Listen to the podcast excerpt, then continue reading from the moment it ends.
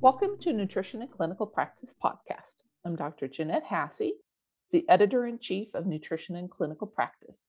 The theme of the February 2024 issue is organ transplantation and nutrition support. Joining me today is my friend and professional colleague, Sara DiCecco. Sara was a transplant dietitian at the Mayo Clinic in Rochester, Minnesota for almost four decades before she just recently retired. She is author of a guest editorial entitled Musings on the Evolution of Transplant Nutrition, or If We Only Knew Then What We Know Now. Sara's agreed to share her thoughts with me today on the status and the progress of the field of transplant. So thank you, Sara, for joining me today. Thank you, Jeanette, for inviting me. This will be a, a fun conversation to have as we kind of walk down memory lane, if you will. That's right. So before we start, Sara, do you have any disclosures on this topic that you'd like to share? I do not have any disclosures. So, for our listeners, like Sara said, we're going to go down memory lane. And I want to say that Sara and I met probably back in 1985 when we were both working at dietitians for really newly formed abdominal transplant programs. I can say personally that very little was known about transplant nutrition at the time. So when we found each other, we collaborated a lot and developed some of our early protocols just by going back and forth and does this sound right and and and what do you do? Oh great, that's what I do. So our discussion today is going to kind of touch on where we were, where we've gone over those decades and where we expect to go in the future. So Sara, we're going to start back and we're going to head back a few decades ago. What was known about transplant nutrition when you started as a transplant dietitian? And what were some of the first processes or themes, so to speak, that you had to focus on as a new transplant dietitian? Well, I think back when we were getting started and our programs were setting up, in general, we knew that nutrition was going to be important, but we didn't know how, didn't know any of the who, what, where, when, or why of it. So, in in a sense, it would be easier to say what we didn't know at the time. We didn't know what calorie and protein needs were going to be. So, you know, we kind of picked numbers and from what we were using at the time for common amounts and you know did the research looking at REEs and urinary nitrogen excretion to try to get a handle on what those calorie and protein need targets might might be. And then as we know now, some patients are pretty hypermetabolic and some are not. While that's changed, perhaps it, it also still has many similarities or applications for today.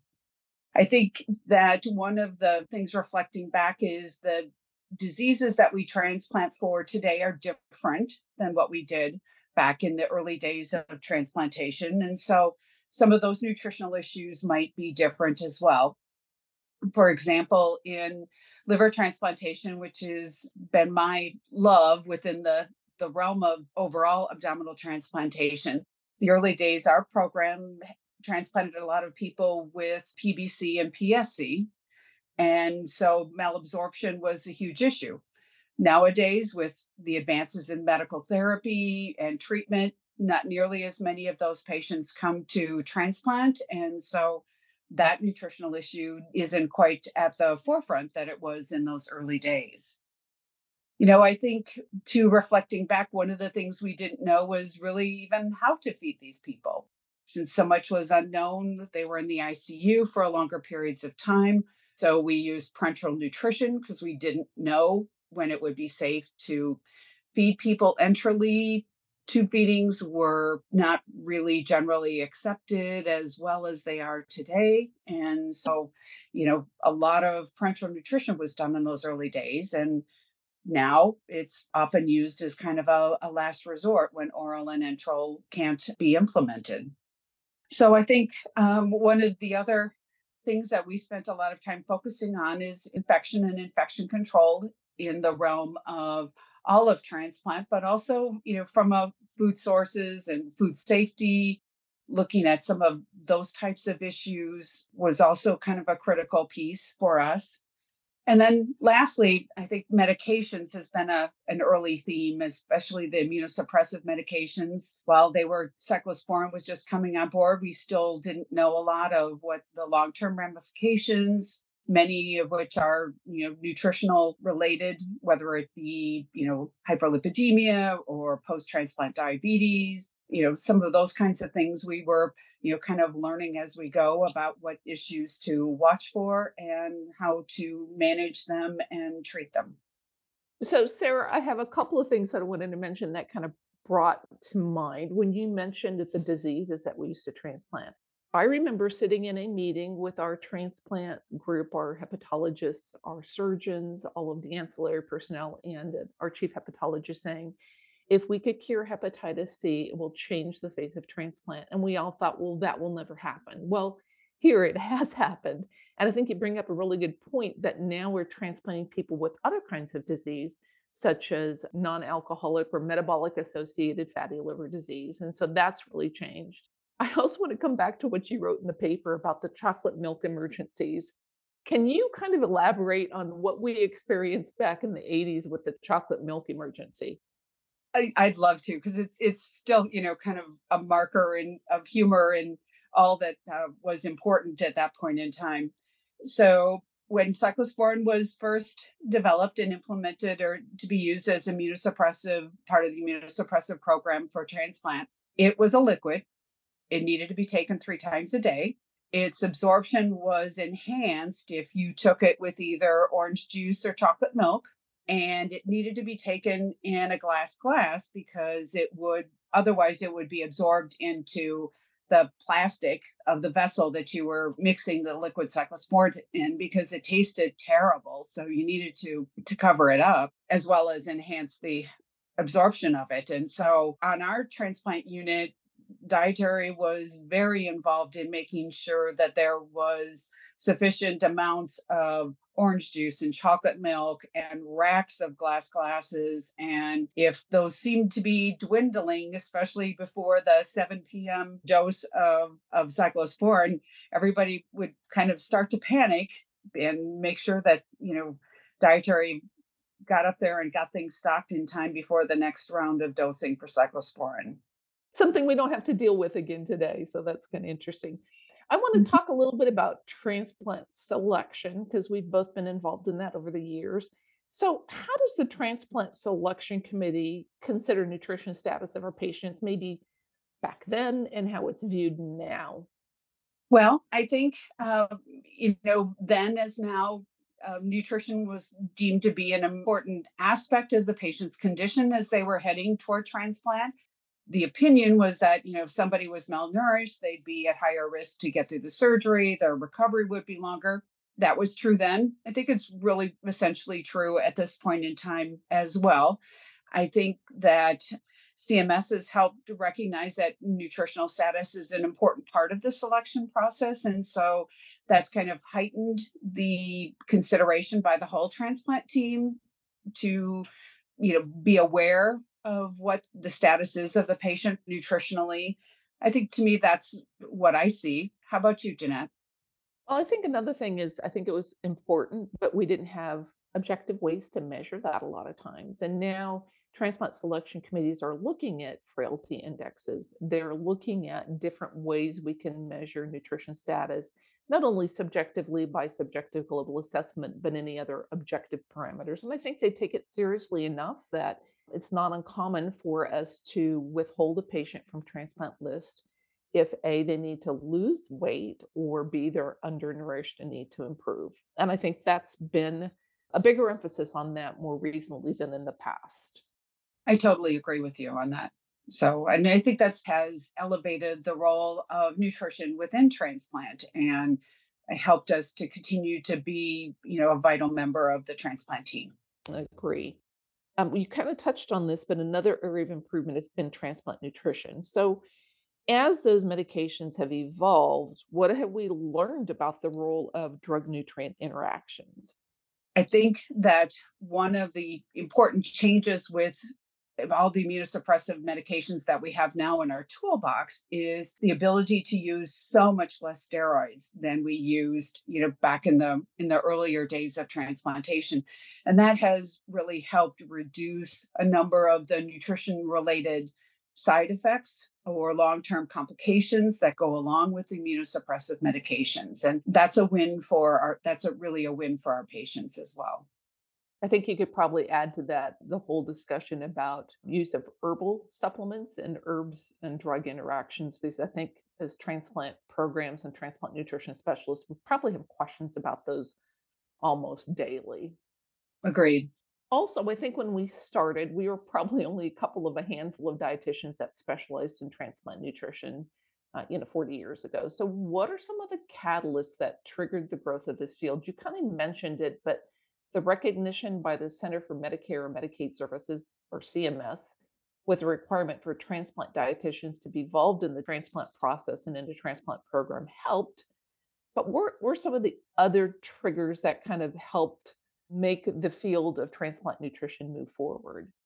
Well, I, I think CMS added that as transplant has evolved, but it really goes back to the initial transplant programs that were getting going in the mid to late 80s. And the successful ones did acknowledge transplant nutrition and had people like us actively working within their programs and were showing success and so it kind of snowballed that other programs would add nutrition as a part of their programming. And then that continued to evolve and CMS took the step then to require transplant nutrition as they have other allied health uh, and supportive services with that.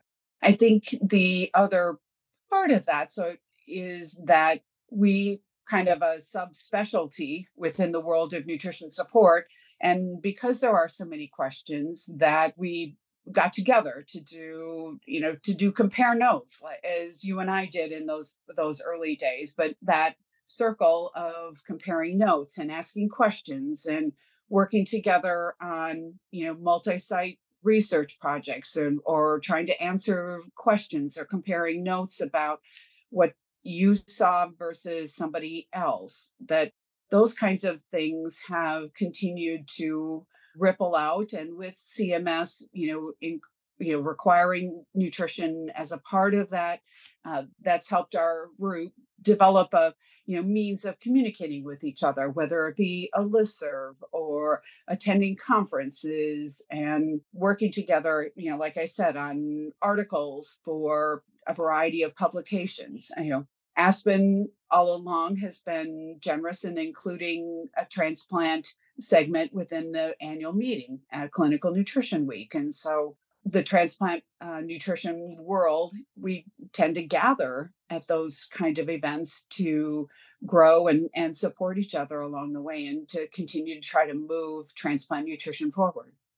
So Sara, I have a big challenge here for you. Uh-oh. Can you kind of name or discuss some of the biggest changes you saw in transplant nutrition over the decades that you saw in your own practice? First of all, what hasn't changed is that I think we can we still provide a, you know, an incredibly vital role and service to our patients, to their families, and also to our transplant programs. But I think as we, you know, look back and seeing what's changed, obesity management, I think, has been a huge piece. If you would have told me back in the day that I would need to be a weight management and bariatric surgery specialist, I would have said, hmm, maybe not. But that's the way it has evolved with the changes in who we transplant and what we transplant for.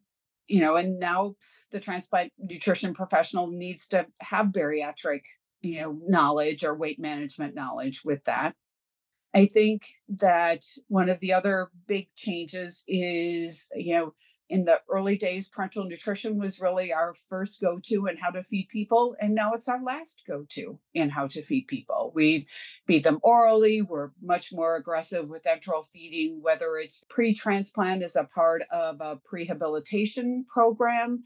We might use enteral nutrition is used preferably in the ICU, both before and after transplant. So our routes of feeding people, I think, have really evolved as medicine and nutrition has evolved over this, you know, 35 plus years or so of transplantation.